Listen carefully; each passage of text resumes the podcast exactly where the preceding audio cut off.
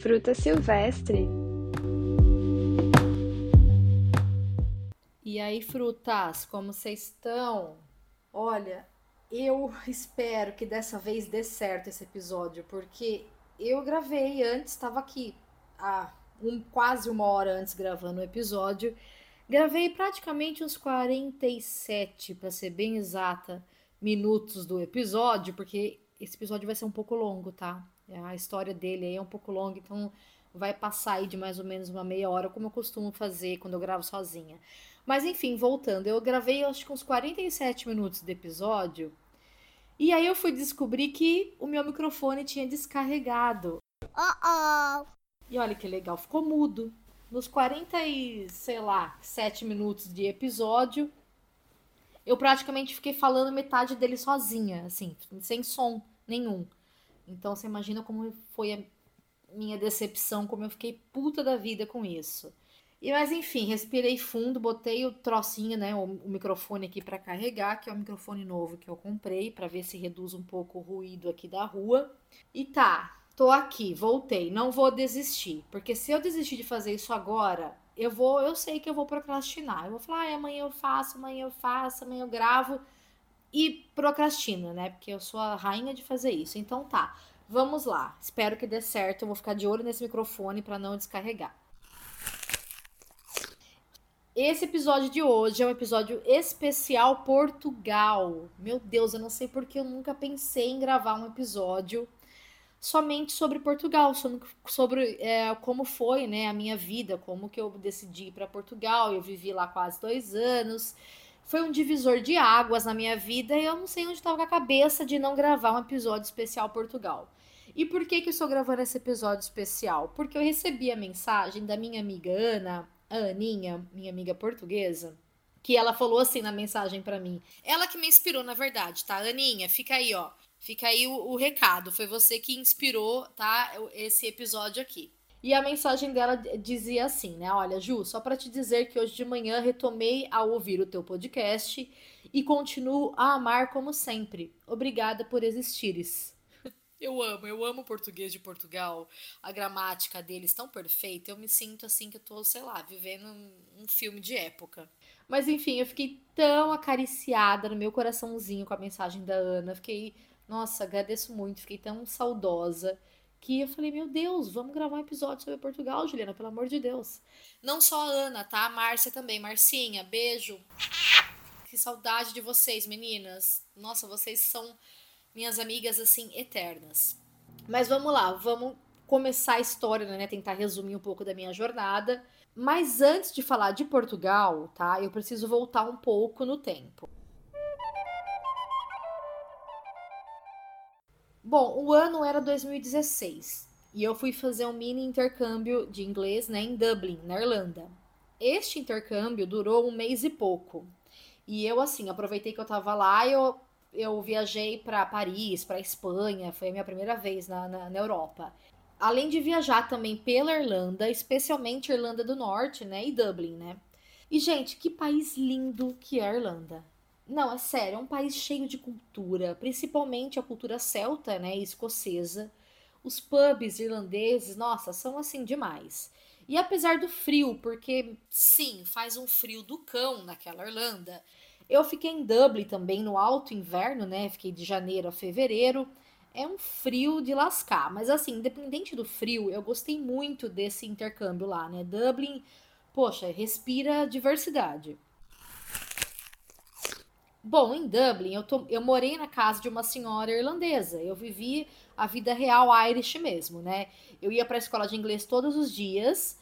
E eu ia para os pubs também todos os dias, claro. E eu vou falar bem a verdade aqui. A real é que ninguém aprende inglês em 1 mês e pouco, não, tá? Eu bebi mais cerveja Guinness do que eu estudei inglês. E eu ia para as aulas de inglês, né, de manhãzinha, com uns 2 Irish Coffee na mente. E Irish Coffee, para quem não sabe, é um tipo de café irlandês que é feito com uísque. Ambos fortes, tá? Café e uísque. Então, você imagina, eu já começava o dia daquele jeito, né? Mesmo porque fazia um frio de rachar. E eu ia pra escola a pé, 7 da manhã, o frio cortando a cara. E além disso, né, eu fico bem poliglota quando eu bebo umas birita. O inglês sai facinho. The Queen's English, dear. Então, eu posso dizer que praticamente faz parte do pacote, da vivência, do intercâmbio na Irlanda, apreciar o Irish Coffee. E é comum mesmo, né, entre os irlandeses tomarem esse tipo de café para se esquentar, faz parte da cultura deles. E eu, como bem gosto de me adentrar na cultura local que estou, antes das aulas eu parava num café, mandava uns 2 Irish Coffee para a mente, para esquentar o corpo e as ideias, e assim eu ia estudar inglês. E eu quis voltar um pouco no tempo aqui, porque eu acredito que foi esse mini intercâmbio em Dublin que despertou a minha vontade de explorar aqui esse mundão de Deus. Eu tenho para mim que foi lá que tudo começou, que virou uma chavinha, sabe? Isso foi o ano de 2016. Porque eu comecei a ver que esse mundo, ele é gigante, ele é fascinante, ele é cheio de coisas pra gente descobrir. Mas eu ainda trabalhava no Brasil, né? Eu tirei férias para fazer esse intercâmbio. Eu tinha que voltar pra minha vida real de trabalhadora brasileira CLT, correndo atrás da roda do rato, esperando a sexta-feira, o happy hour, pra ser feliz. Praticamente era isso, minha vida. E depois desse intercâmbio, dessa breve trip pela Europa, eu voltei pro Brasil, né? Voltei pro meu emprego, pra minha vidinha rotineira de trabalho, casa, mas com certeza eu já sentia que eu tava pensando diferente. Alguma coisa aconteceu aqui dentro de mim. Quando eu voltei de Dublin, eu senti vontade de explorar o mundo, explorar mais a Europa. Eu trouxe esse sentimento diferente comigo na bagagem de volta pro Brasil. Tá, pois bem, eu voltei para minha vida no Brasil, voltei para o meu trabalho, que eu já estava trabalhando nessa empresa, né? Já fazia quase 15 anos. Eu comecei a trabalhar, eu tinha 20 anos de idade na empresa, né, que eu trabalhava. Eu fiquei até os 36 anos. Nossa, é muito tempo, né? Se parar para pensar, é tempo para um caramba. E acontece que eu já não estava mais motivada como profissional nessa empresa, mesmo antes de ir para Dublin. Eu estava numa puta zona de conforto, isso é verdade. Eu ganhava muito bem. Eu tinha uma função, assim, profissional até fácil de exercer. Eu estava estabilizada financeiramente. Se eu quisesse viajar todo ano, todo feriado, gastar com, sei lá, futilidade, eu podia. Mas acontece que, psicologicamente, eu estava fodida. Eu sentia sede de mudança. Eu sentia vontade de ter mais desafios na minha vida. De me sentir útil, sabe? De colocar tudo que eu tinha estudado, toda a minha potência, toda a minha curiosidade que habitava aqui dentro de mim para fora. E assim, cara, é muito tempo de empresa. Eu acho que acaba, para algumas pessoas, acontecendo de se sentir desmotivada, assim como eu estava me sentindo. E a real é que eu não tinha também oportunidade para crescer mais profissionalmente nessa empresa que eu estava trabalhando. Claro, eu aprendi muito trabalhando lá, eu conquistei o que deu para conquistar, mas eu senti que aquele trabalho não estava mais se encaixando em mim, sabe? Eu queria mais. E quando eu falo mais, eu não tô falando só de dinheiro, de status, não é isso. Eu tô falando de se sentir útil, motivada, desafiada, ativa, sabe? Fazer mais do que existir. Porque, olha, não sei enquanto a vocês, mas para mim, ter um bom motivo, um propósito para sair da minha cama todos os dias, isso para mim é um sentido de utilidade para mim, de se sentir útil, de fazer mais assim por mim e pelos outros. Seja assim, esse motivo, né, esse propósito relacionado realmente ao trabalho, família, paixões, objetivos pessoais, eu acredito que esse sentimento ele contribui de alguma forma para o mundo ao nosso redor, não apenas para a gente mesmo. Olha, para mim é uma questão fundamental para minha felicidade e realização, o sentido da utilidade. E sabe, já tinham se passado mais de um ano do meu intercâmbio em Dublin, e mesmo assim eu só pensava na bendita Europa. Eu só pensava nesse mundão gigante de Deus e todas as novas experiências que eu queria viver. E um ano e meio se passou, eu ainda no mesmo trabalho, vivendo o que dava para viver para hoje, eis que minha sobrinha veio me contar uma novidade. Ela tinha ganhado uma bolsa de estudos em Portugal, de 6 meses, ela ia estudar lá.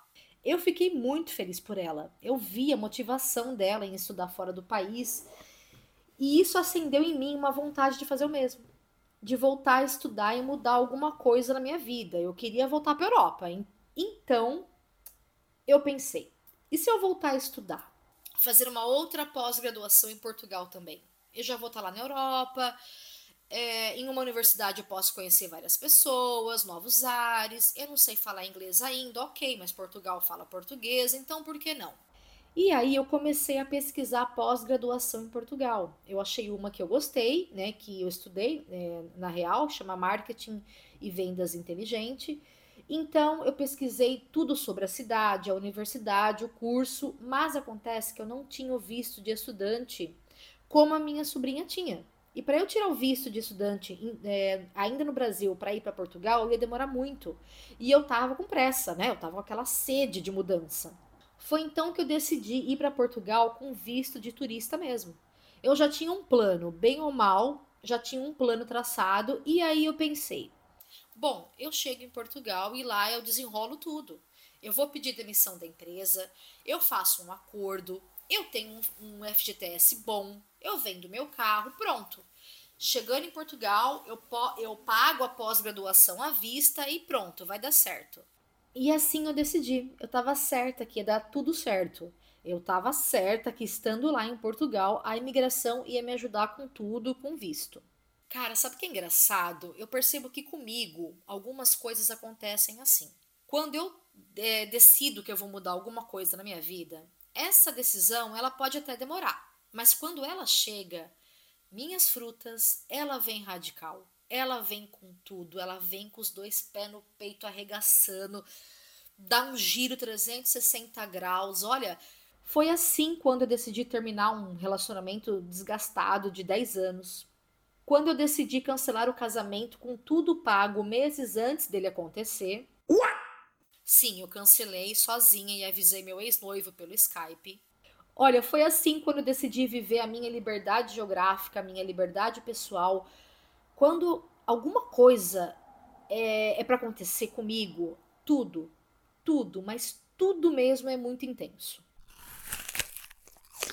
Pois bem, ao invés de eu mudar de emprego, de carreira, de cidade, eu mudei foi de continente. Em agosto de 2018, antes mesmo da minha sobrinha, que já estava com tudo programado, tudo preparado para ir, vejam só, né, a minha sede de mudança, eu decidi largar meu emprego de mais de 15 anos, a minha vida redondinha. Eu olhei para a zona de conforto de frente, eu dei-lhe 2 tapinhas nas costas, agradeci pela companhia e abandonei ela lá atrás, sem culpa. Eu decidi mudar a minha rota. Eu acredito que a gente só descobre novos caminhos quando a gente muda a direção. Então, eu dei um beijo na minha mãe e fui para Portugal, mais precisamente para a cidade de Coimbra.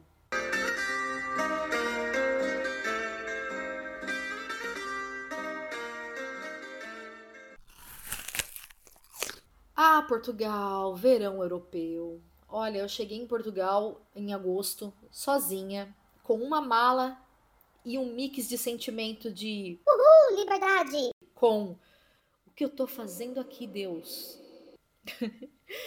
Eu morei num hostel por um mês enquanto eu procurava um quarto para alugar. E nesse hostel eu conheci muita gente, gente do mundo todo. Eu fazia questão de acordar cedo e ir para a cozinha, né, comunitária do hostel todos os dias. Eu ficava sentadinha nos dos sofás, né, que eles tinham lá, só para observar as pessoas, puxar papo, tentar fazer amizade. E o dono do hostel, ele era um português, ele tinha um restaurante em cima desse hostel, tipo um rooftop, e a gente ficou muito amigo. Praticamente toda noite, ele me chamava para beber uns bons vinhos portugueses no restaurante dele depois que ele fechava. E a gente ficava conversando assim horas, madrugada dentro, sobre a vida, sobre tudo. A gente se tornou amigos assim, confidentes mesmo, sabe? Rimos muito, choramos muito também. E eram conversas genuínas. Ele foi a primeira pessoa que me acolheu em Portugal, que me fez sentir segura. Com um pouco menos de medo, porque sim, eu estava com muito medo, claro que eu estava. Vocês não vão achando que é porque larguei tudo e saí do Brasil que saí toda fodona na coragem, não foi assim. Bom, parte foi, tá? Porque assim, modéstia à parte, eu tive coragem sim, porque você pegar sua vida e mover para outro país, na boa, é uma das coisas mais corajosas que alguém pode fazer. Porque, na verdade, coragem não é ausência de medo. Coragem, ela é a capacidade de você enfrentar o medo. E parte de mim estava com muito medo, sim. Principalmente quando eu cheguei em Portugal e me vi sozinha e eu tinha que fazer o negócio acontecer por mim mesma. Não sabia se ia dar certo o visto ou não. Então, deu muito medo, sim. Mas eu não podia mais voltar atrás. Eu tinha que enfrentar esse medo. Eu já estava lá. Eu tinha largado tudo no Brasil. Eu não tinha mais nada. Emprego, carro, roupa... Eu tinha atravessado um oceano, então eu tinha que fazer o negócio acontecer. Ainda faltava um mês para começar as aulas na universidade, então nesse mês eu tirei um tempinho sabático na terra lusitana. Eu não procurei emprego, eu bebi muito vinho português, eu andava à toa pelas ruazinhas de Portugal, eu sentava na praça e via a vida passar, eu conversava com os velhinhos no portão das casas, eu comi muito doce português, bebi muitos cafés... Olha, foi um período assim de descobertas de terreno muito bom. Eu vivia cada dia sem pressa. E olha, como que eu tenho saudade disso? De ver a vida passar assim, sabe? Despretensiosa no verão europeu. Era quase a mesma vibe do filme Comer, Rezar e Amar. Só que no meu caso era beber, comer e andar. Acontece que eu não fui para a terrinha lusitana só para isso, né? Então, volta para a realidade, Juliana. Eu já tinha conseguido um lugar para morar e agora eu precisava agilizar o meu visto de estudante, agilizar as documentações todas. E eu fui até a universidade para negociar, né? Para jogar o calhamaço de dinheiro na mesa, para mostrar o poder e pedir o bendito visto e fazer acontecer. Eu estava com praticamente um dossiê nas mãos. Eu levei todas as informações sobre o curso de pós-graduação numa pasta. Eu já tinha todo o meu script decorado, ensaiadinho, para falar com a direção da universidade. Eu tinha toda a minha encenação na cabeça. E com essa potência ensaiada, eu bati na porta da coordenadoria. O coordenador do curso me atendeu. Eu mostrei tudo para ele. Falei o curso que eu queria estudar, falei que eu ia pagar à vista, perguntei como ele poderia agilizar o meu visto, eu fechei o olho e falei tudo. E sabem o que aconteceu? Ele ficou olhando pra minha cara com uma cara de... O que essa rapariga tá fazendo aqui? Olha, eu acho que ele me achou uma louca insana, porque eu me lembro dele ter me perguntado umas 3 vezes sobre como e por que eu saí do Brasil. Na real, ele tava desacreditando de mim. Imagina só, uma mulher... 36 anos, sozinha, vinda do Brasil, sem visto, sem emprego, quer voltar a estudar assim do nada. Se pá, ele até pensou que eu ia me prostituir, vai saber. Acontece que ele, desacreditando de mim, ele quis me enrolar, eu saquei isso. Ele falou qualquer coisa pra mim, pediu pra eu voltar no dia seguinte, porque não sei quem ia estar lá pra resolver, e me dispensou. Pois ele não esperava, mas eu voltei sim no dia seguinte. Aliás, eu voltei nos outros 3 dias seguintes, no mesmo horário, no mesmo canal, sentadinha no mesmo banquinho, esperando o dia todo na frente da sala dele. Foram dias de insistência e eu só pensava, ele não sabe com quem ele tá mexendo. Eu atravessei um oceano pra estar aqui. Eu larguei tudo que tinha. Eu não posso voltar. Eu não vou voltar. Ele não vai fazer... eu passar vergonha de voltar pro Brasil com o rabo entre as pernas e ter todos os meus planos arruinados. Não. Eu só quero estudar, eu quero viver, eu tenho que fazer acontecer. Bom, foi então que, percebendo que eu não ia desistir, ele me chamou na sala dele, me olhou bem no fundo dos olhos e disse: realmente eu vejo que você quer estudar. Eu vejo que você está empenhada, que você não vai desistir. Então... eu vou fazer uma coisa por você que eu nunca fiz pra ninguém. Eu vou te ajudar com o seu visto e vou te aceitar aqui na universidade. Ora, pois. Mentira, ele não falou ora, pois não, tá? Eu tô inventando aqui. Gente, ele foi comigo até o órgão de imigração de Portugal. Deu a entrada no visto de estudante como responsável por mim, com os dados dos documentos dele. CPF não, né? Que lá CPF se fala NIF, né? Enfim. Todos os documentos dele, tudo, endereço, como se ele fosse o responsável por mim. Vocês acreditam nisso? E olha, eu tenho pra mim que se não fosse ele, talvez eu não teria conseguido estudar em Portugal. Eu não teria conseguido ficar mais do que 3 meses, né, que eu tenho o visto de turista lá. Olha que louco tudo isso. E se eu fizesse alguma merda lá, se eu cometesse um crime, se eu fosse presa, me drogasse, me prostituísse, ele seria o meu responsável legal. Olha que sorte que eu tive.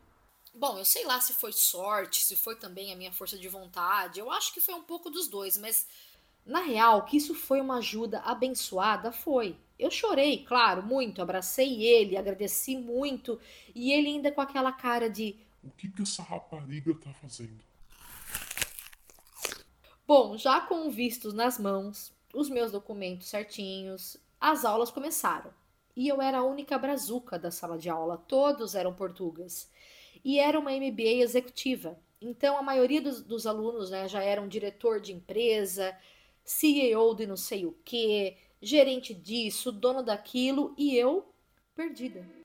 Status: brasileira, sozinha, me redescobrindo como estudante depois de anos, sem trabalho, sem saber o que eu vou fazer depois da aula, só tenho um tênis e não tenho roupa fina, não tô entendendo muito bem o português de Portugal, socorro. Olha, eu me senti bem perdida no começo, tá? Eu não me senti incluída, na real. Eu não tinha amigos em Portugal, eu não conhecia ninguém.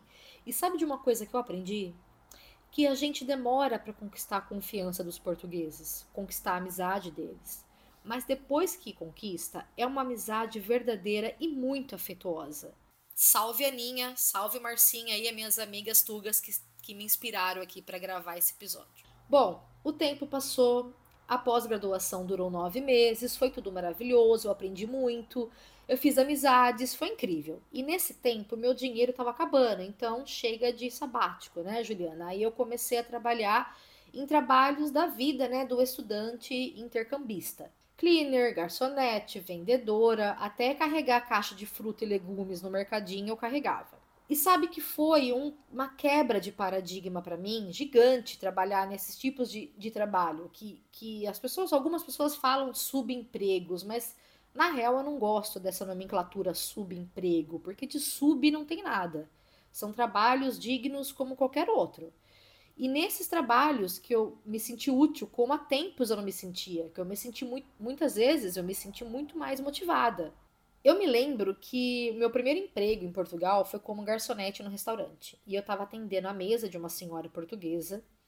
E eu fui perguntar se ela queria um café, né, antes de encerrar a conta. E ela disse assim pra mim: sim, eu quero um café, eu quero um garoto, faz favor.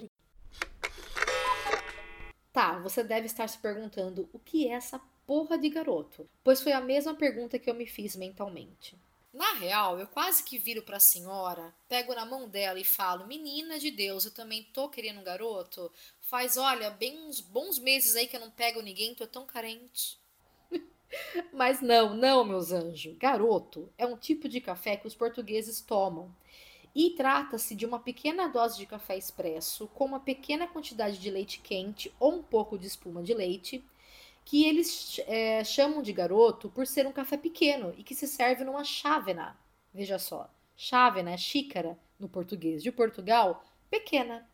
E eu só fui descobrir o que era o tal café garoto na minha sagacidade. Eu fiz uma cara de que sabia o que era para a senhora, claro, anotei o pedido, dei meia volta, fui até uma outra garçonete e pedi ajuda dela. Acontece que essa garçonete, ela falou que era um café, cagou para mim, falou: tô ocupada, te vira, e saiu para atender outra mesa. Corpo dormente na hora. Mas eu não sei como, por uma iluminação divina, eu tive a sagacidade de, em frente à máquina de café, eu peguei meu celular escondido e procurei no YouTube como eu fazia o tal do café garoto. Eu vi meio que por cima o vídeo, fiz o tal do café, não sei como. Aí, tremendo, eu fui até a mesa dessa senhora para servir. Deixei o café na mesa e saí sem olhar para trás. Eu fiquei atrás do balcão rezando para ninguém mais me ver, para aquela senhora não reclamar, eu queria ficar invisível. Acontece que a senhora me chamou. Sim, essa senhora me chamou. Ela fez um sinal com a mão e lá fui eu, já pensando que eu tinha feito o pior café garoto de toda Portugal. Isso porque era apenas um café expresso pequeno, com uma pequena quantidade de leite, servido numa pequena chávena, mas o desastre que estava o café devia ser dos grandes. E, para minha surpresa, a senhora disse exatamente isso. Olha, rapariga, eu percebi que você é brasileira. Então, quando me ofereceu um café, eu fiz questão de pedir o garoto só para ver se você sabia mesmo fazer o nosso café.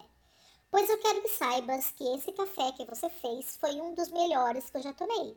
Estava muito bom. Parabéns, você passou no teste dos Tugas.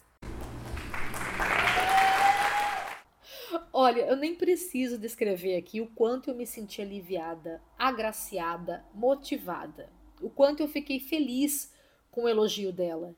E onde eu quero chegar com essa pequena história aí do Café Garoto, voltando um pouco aqui do que eu falei sobre subemprego, é que em muitos anos, eu trabalhando como businesswoman em uma grande empresa, fazia muito tempo que eu não recebia um elogio pelo meu trabalho como esse. E eu ouso dizer que talvez eu nunca tenha recebido um elogio tão genuíno como esse. Então, não tem nada desse negócio de subemprego, não. São empregos, carreiras, muitas vezes mais assim gratificantes que muito trampo de CEO, de roupa fina por aí. Todos os empregos, todas as funções, todas as carreiras têm a sua importância sim. E foi nesse tipo de emprego que eu quebrei um paradigma meu, como eu disse. Foi esse tipo de emprego que, desde Portugal até hoje aqui na Austrália, me fez sentir útil novamente. Onde eu vi que eu posso sim ter o meu valor profissional em uma grande empresa como administradora e também num pequeno restaurante como uma garçonete. Entre um trabalho de uma garçonete e de uma businesswoman, o que muda é só o lado da mesa que se está. A responsabilidade de fazer um bom trabalho é a mesma. A força de vontade de trabalhar é a mesma. A motivação para ser e se sentir útil no que faz é a mesma. Bom, a vida seguiu em Portugal. Lá eu fiquei por quase 2 anos, eu viajei por alguns países da Europa. E a pós-graduação já tinha terminado. Meu visto de estudante em Portugal também já estava quase terminando. E eu não queria voltar para o Brasil ainda, então eu decidi que eu ia fazer um intercâmbio de inglês, né? Dessa vez estudar inglês para valer em algum país da Europa. Sei lá, por uns 6 meses, 1 ano, por aí. Mas aí veio a dúvida, onde? Qual país? O meu primeiro plano era Dublin novamente, já que eu conhecia um pouco de lá. Eu tinha até uma amiga brasileira que estava morando lá, eu podia contar com a ajuda dela, mas na real eu não estava muito empolgada com Dublin, eu não, sei lá, talvez pelo frio, clima cinza, ou porque também já tinha conhecido o país, eu não sei. Eu queria explorar um lugar novo, eu não estava 100% ainda decidida por Dublin. Outra opção era Malta. Malta é uma ilha linda que fica na Europa, tem um clima ameno. Fica entre o sul da Itália, né, a Sicília e o norte da África. E era até mais barato fazer intercâmbio lá. Mas acontece que lá em Malta, o estudante, pelo menos naquela época, ele não podia trabalhar part-time. Ter um emprego lá, ainda que fosse com carga reduzida, exigia um outro tipo de visto que não é o de estudante, o que é impossível, o que era, na verdade, impossível para mim. Eu precisava trabalhar para me manter, então eu descartei Malta. Outra opção. Inglaterra, Londres ou Cambridge. Só que a libra naquela época, para as minhas condições, estava muito cara, fugia totalmente do meu orçamento. E assim, eu teria que ficar mais tempo em Portugal trabalhando para juntar o dinheiro suficiente para ir para a Inglaterra. E eu não tinha esse tempo, meu visto em Portugal estava acabando. E o corre para, como opção, tentar renovar o visto em Portugal para ganhar esse tempo e juntar a grana, financeiramente não ia valer a pena, então também descartei a Inglaterra. Eu pensei nos Estados Unidos, eu tenho visto americano, mas não sei, eu nunca fui muito fã da vibe americana. Talvez Califórnia, San Diego seria mais a minha cara, mas assim, destinos mais procurados como Canadá, Nova York, Boston, não. Ainda não me tocava a alma nenhum deles e eu continuava indecisa. Olha, eu só sei que começou a bater uma pequena ansiedade, eu tinha que decidir logo para qual país ir, qual seria o meu próximo destino na Europa, porque até então eu só pensava em ficar na Europa. Aí, em uma noite, né, numa conversa regada a um bom vinho português, claro, com as minhas amigas tugas, né, a Aninha, da mensagem que eu falei no começo do episódio, e a Márcia, eu tava desabafando com elas essa minha indecisão de qual país escolher no meu intercâmbio e tals. E para além disso, era o mês do meu aniversário, era maio, meu aniversário estava chegando, e eu queria me dar de presente aí uma viagenzinha pela Europa, queria espairecer, pensar na vida. E aí a Márcia me sugeriu fazer o Caminho de Santiago de Compostela. Eu não sei como eu não tinha pensado nisso antes. Eu sempre quis fazer o Caminho de Santiago desde adolescente. Era um dos meus sonhos. O primeiro livro que eu li na minha vida foi Diário de um Mago, do Paulo Coelho. E neste livro, Paulo Coelho relata a peregrinação dele pelo Caminho de Santiago. Eu fiquei encantada com o livro, com o caminho, com toda a história por trás da peregrinação. Aliás, fica a recomendação aqui, tá? Esse livro do Paulo Coelho, Diário de um Mago, é mágica a história dele. E assim, sabe aqueles checks que a gente quer dar na vida? Tipo, plantar uma árvore, escrever um livro. O que no meu caso aqui é esse podcast, né? Pra mim, esse podcast é o meu livro aqui de histórias. Enfim, morar sozinha, viver em outro país, viver em cada continente do mundo, aprender a tocar um instrumento musical, enfim, um dos checks que a gente quer dar na vida, o Caminho de Santiago de Compostela era um desses checks para mim. E vocês provavelmente já devem ter ouvido falar sobre pessoas que fizeram, né, a peregrinação até o Caminho de Santiago. Mas para quem não sabe, eu vou explicar resumidamente aqui o que significa fazer o caminho, qual é a origem. Eu vou ler aqui porque, na verdade, eu googlei, tá? Eu dei um Google para explicar tudo mais certinho. Ah, e também eu vou deixar na descrição do episódio a indicação de um podcast que chama KikaCast, podcast que eu adoro, que está na minha lista dos favoritos, que fala tudo sobre o Caminho de Santiago de uma maneira leve, divertida e total verdadeira. Tudo que eles falam nesse episódio, assim, eu não tenho nem que tirar e nem pôr. Eles explicam exatamente como que é, vale muito a pena a audição, eu recomendo. Bom, vamos lá. Explicando o que é o Caminho de Santiago de Compostela.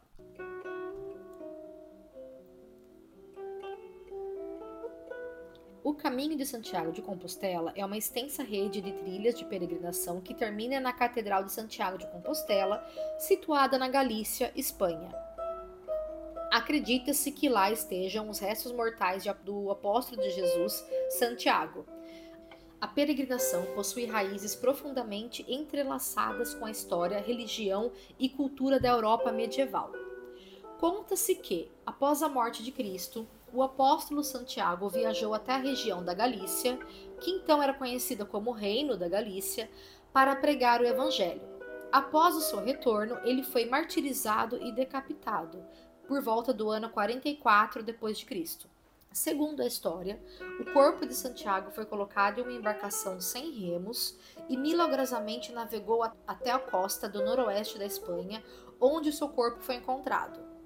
Um indivíduo chamado Pelaio teve visões de uma estrela brilhante sobre um campo, e daí que vem o nome Compostela, do latim Campus Estelae, que significa campo de estrelas. Esse cara Pelaio viu uma estrela brilhante, indicando que aquele local abrigava os restos de Santiago. Posteriormente, um bispo chamado Teodomiro reconheceu os restos mortais como sendo o do apóstolo de Jesus, Santiago, e comunicou isso ao rei e à Galícia. O rei ordenou a construção de uma capela no local, que hoje é conhecida como a Catedral de Santiago de Compostela.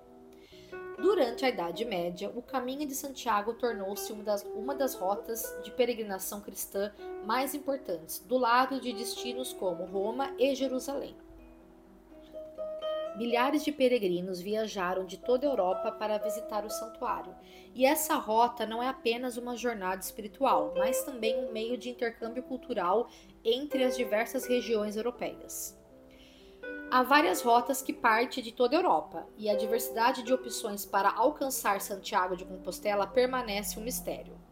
Algumas das rotas mais conhecidas incluem o Caminho Francês, a rota mais extensa e popular, que leva aproximadamente 30 dias para ser percorrida, o Caminho Português, que parte do Porto, e o Caminho do Norte e o Caminho Primitivo. Ao longo dos anos, o interesse pelo Caminho de Santiago passou por diversas transformações. Hoje em dia, pessoas de todo o mundo, independente de sua fé ou crença, embarcam nessa jornada por diversas razões, seja espiritual, em busca de aventura, reflexão pessoal ou como um desafio físico. É uma jornada única para cada pessoa e vai além de religião, porque esse caminho já existia antes da igreja. Os celtas faziam esse caminho, essa rota, então é por isso que vai além de religião. Então, por fim, para muitos, assim como foi para mim, O Caminho de Santiago é uma oportunidade de se desligar do mundo por um tempo e refletir sobre a vida. Durante a caminhada, os peregrinos encaram desafios físicos e emocionais, conhecem muita gente e descobrem lugares históricos e culturais lindos.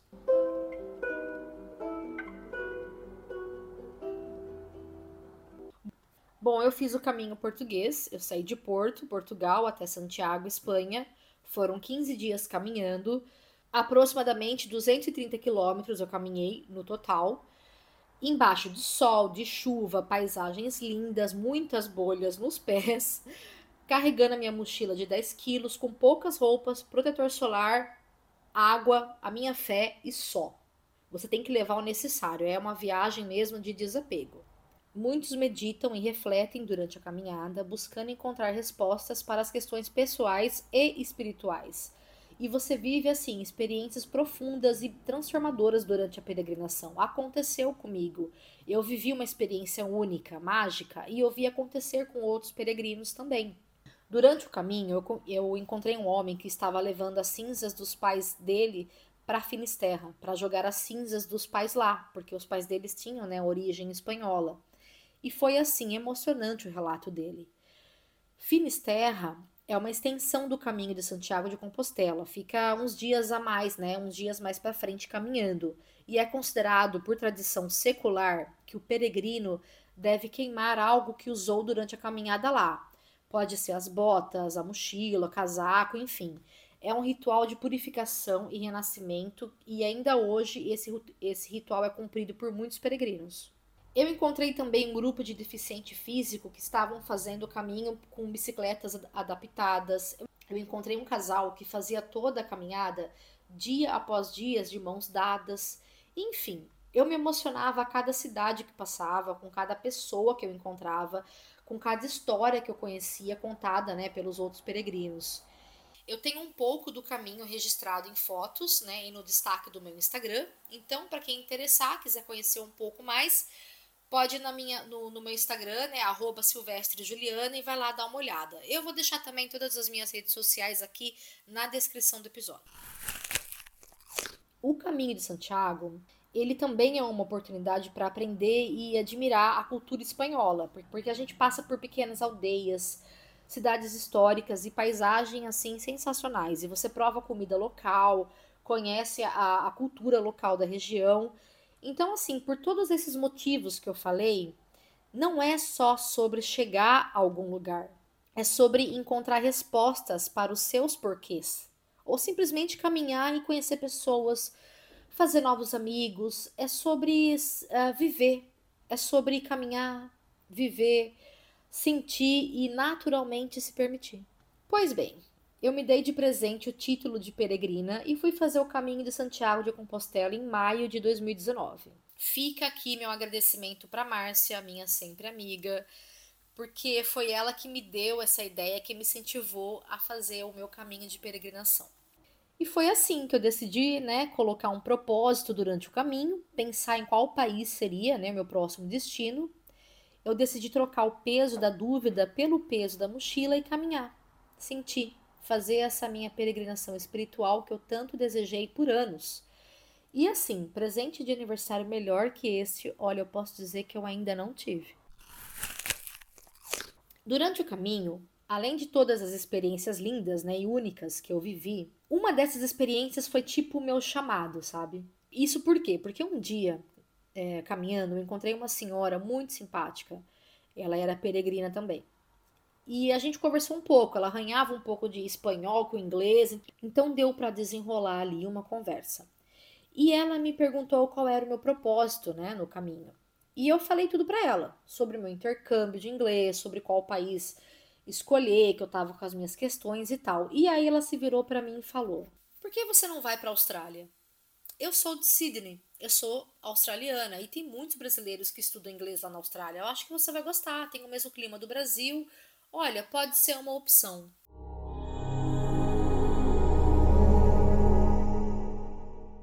Minhas frutas, nesse momento, é sério. No momento que ela falou isso pra mim, eu senti meu corpo todo arrepiar. Não, e só de falar aqui eu tô arrepiada. Nesse momento eu senti um sentimento estranho, mas bom ao mesmo tempo. Eu não sei explicar, mas eu senti que eu tinha encontrado a resposta que eu precisava.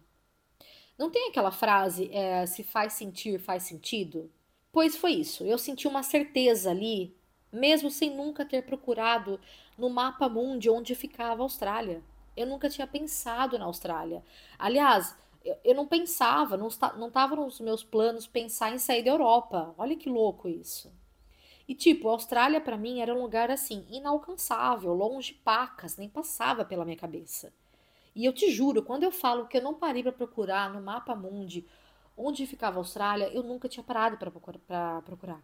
E essa senhora, ela fez uma parada, né, durante o caminho para descansar, e eu segui caminhando e fiquei o dia todo com a Austrália na minha cabeça.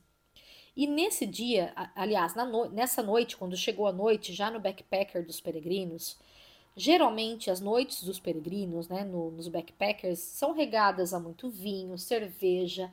A gente cozinha junto na cozinha comunitária, a gente partilha comida, conversa. Olha, foi assim comigo quase todas as noites durante o caminho, era muito bom.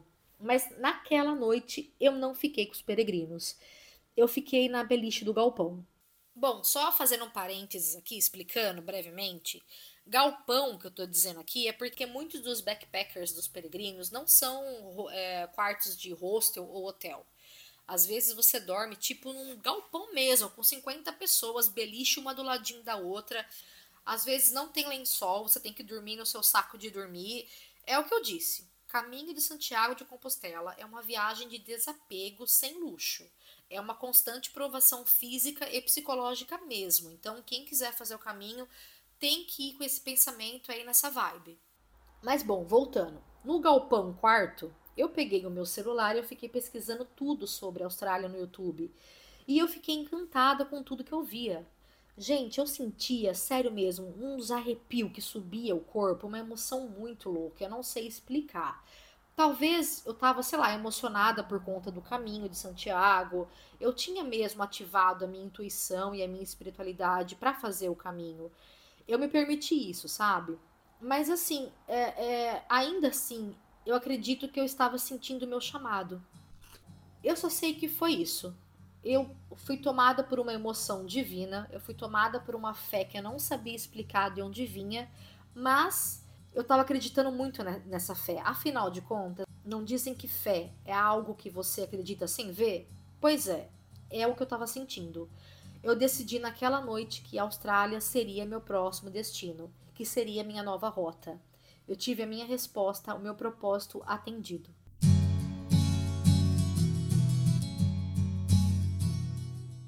Bom, eu continuei mais alguns dias caminhando, né, peregrinando, mas eu não encontrei mais essa senhora pelo caminho, vocês acreditam? Eu não sei o nome dela, eu não peguei o telefone dela, nada. Olha que louco tudo isso.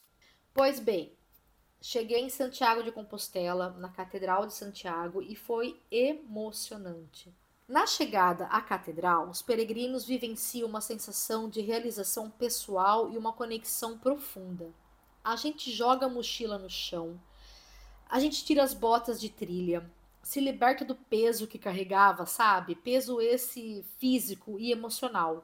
A gente chora, abraça uns aos outros. Olha, é uma conexão que transforma a vida da gente e que fica guardada assim, aqui no coração para sempre.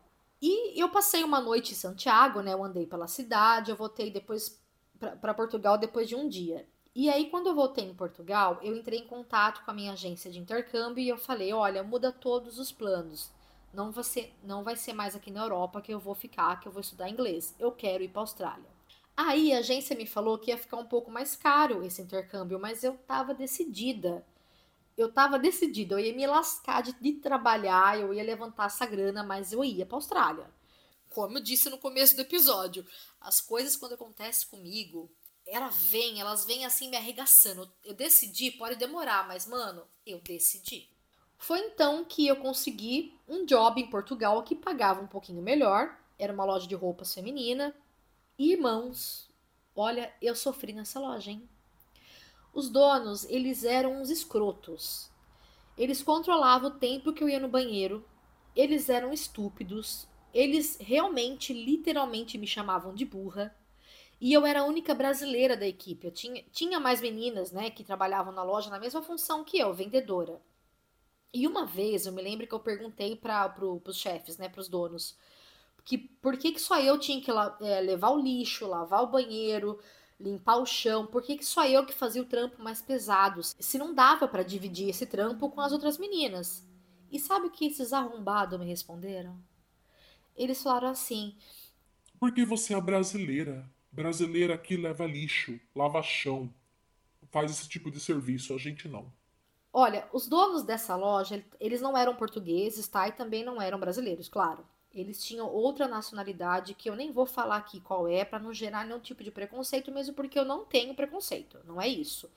É que hoje em dia, como tudo que você fala, você pode ser cancelada, eu não quero que ninguém me interprete mal. Mas enfim, eu sei que foi assim um período difícil nessa loja, mas eu aguentei firme, foram 6 meses, porque pagava bem e eu tinha o meu propósito, né, para atender, que era vir para a Austrália. Olha, mas assim, eu sei que eu ia para casa depois do expediente, todos os dias eu ficava fazendo cenas na minha cabeça das vinganças que eu queria fazer com esses arrombados desses chefes. E eu vou contar uma coisa aqui para vocês... Vou revelar? Poucas pessoas sabem, mas foda-se, vou revelar. Eu me vinguei sim, pronto, falei.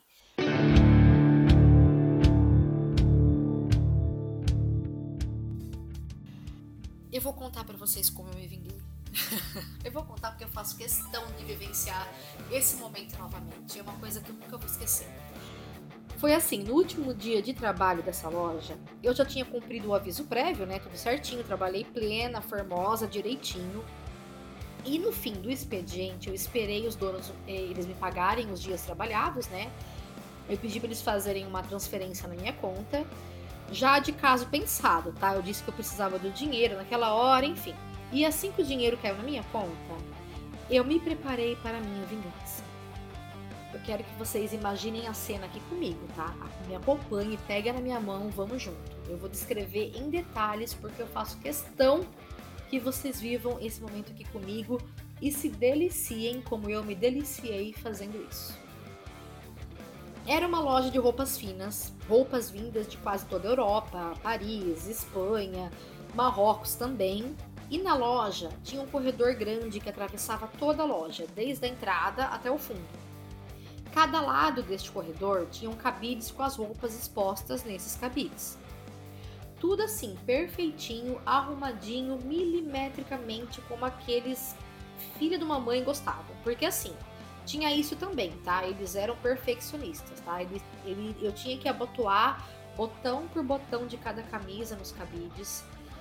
Eu tinha que separar a roupa por paleta de cor. Eu tinha que alinhar os cabides com espaço de 2 dedos entre cada um. E se as porra das bolsas estivessem 1 centímetro desalinhado, eles já faziam um sinal pra mim como se eu fosse cachorro, assim ó. Ei, arruma isso! E eles tinham uma fixação por tudo milimetricamente organizado. Pois bem, vocês estão ainda aqui comigo visualizando a loja? Continua aqui comigo, tá? Vamos lá, corredor central que atravessa a loja, cabides de roupas de cada lado, ok. E o que eu fiz?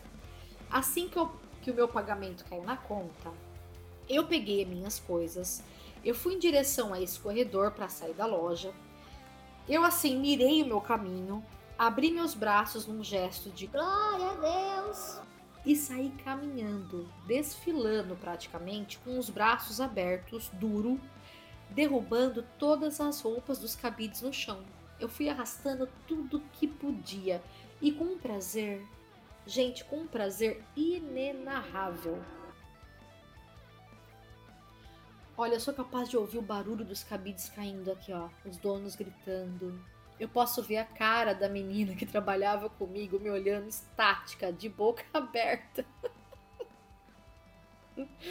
E tudo isso durou segundos, tá? Porque no meio do corredor eu já me acelerei e saí correndo, claro, não sou idiota, vai saber. E eu saí correndo pela rua rindo muito e com puta de um alívio. Eu entrei na primeira padaria que eu vi, pedi uma cerveja e aí sim eu respirei. Pronto, eu estava vingada, aliviada e bem paga.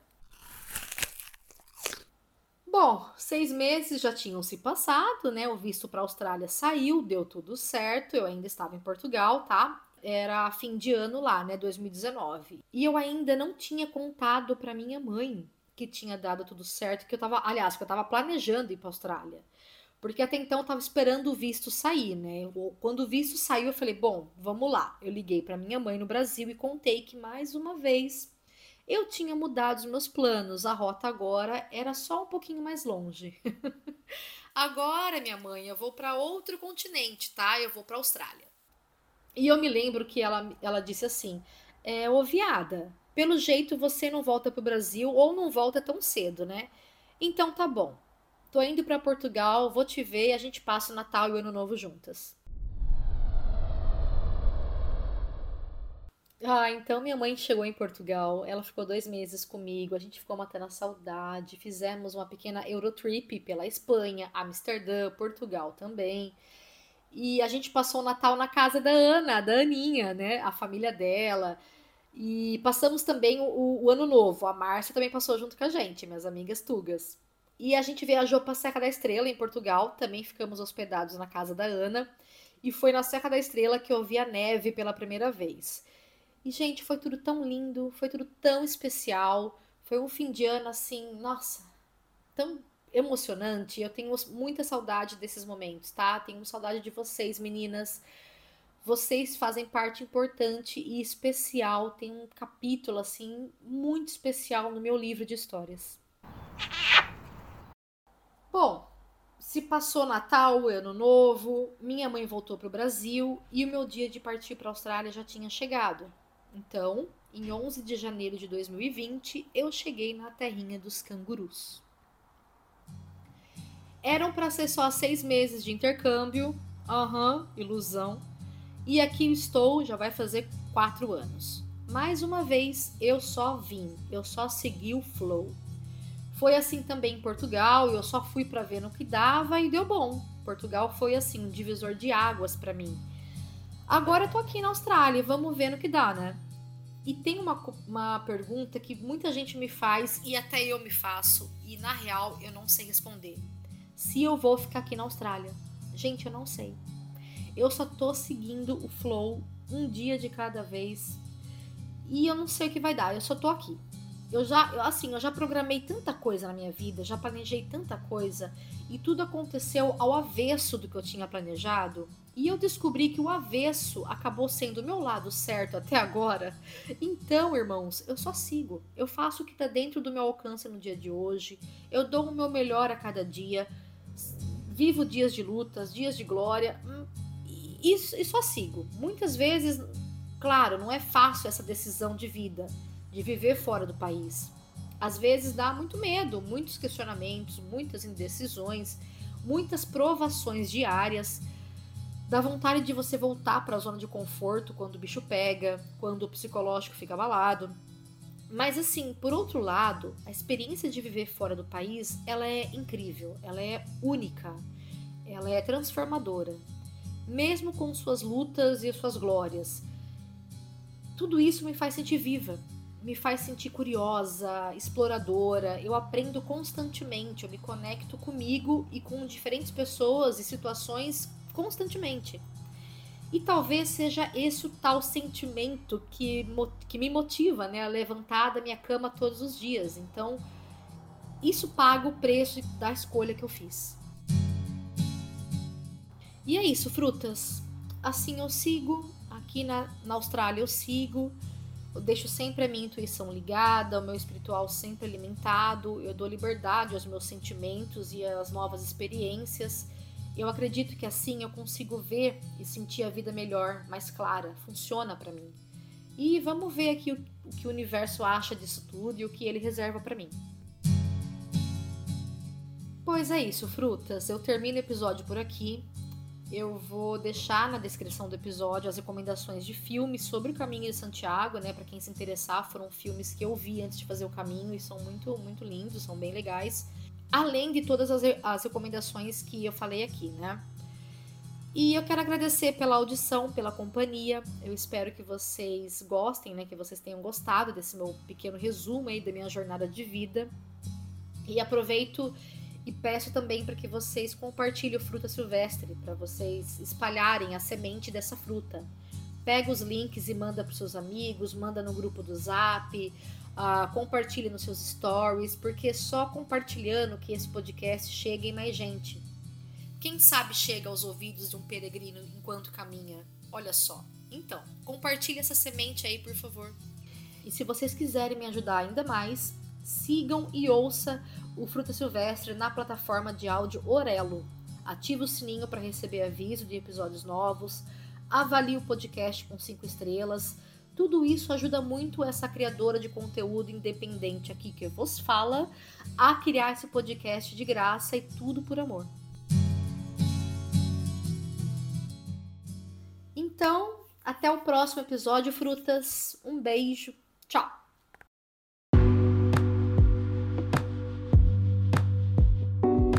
Fruta Silvestre é um podcast disponível no Spotify, Google Podcast, Apple Podcasts e Orelo. O roteiro, edição e trilha sonora são todos produzidos por mim. Até logo!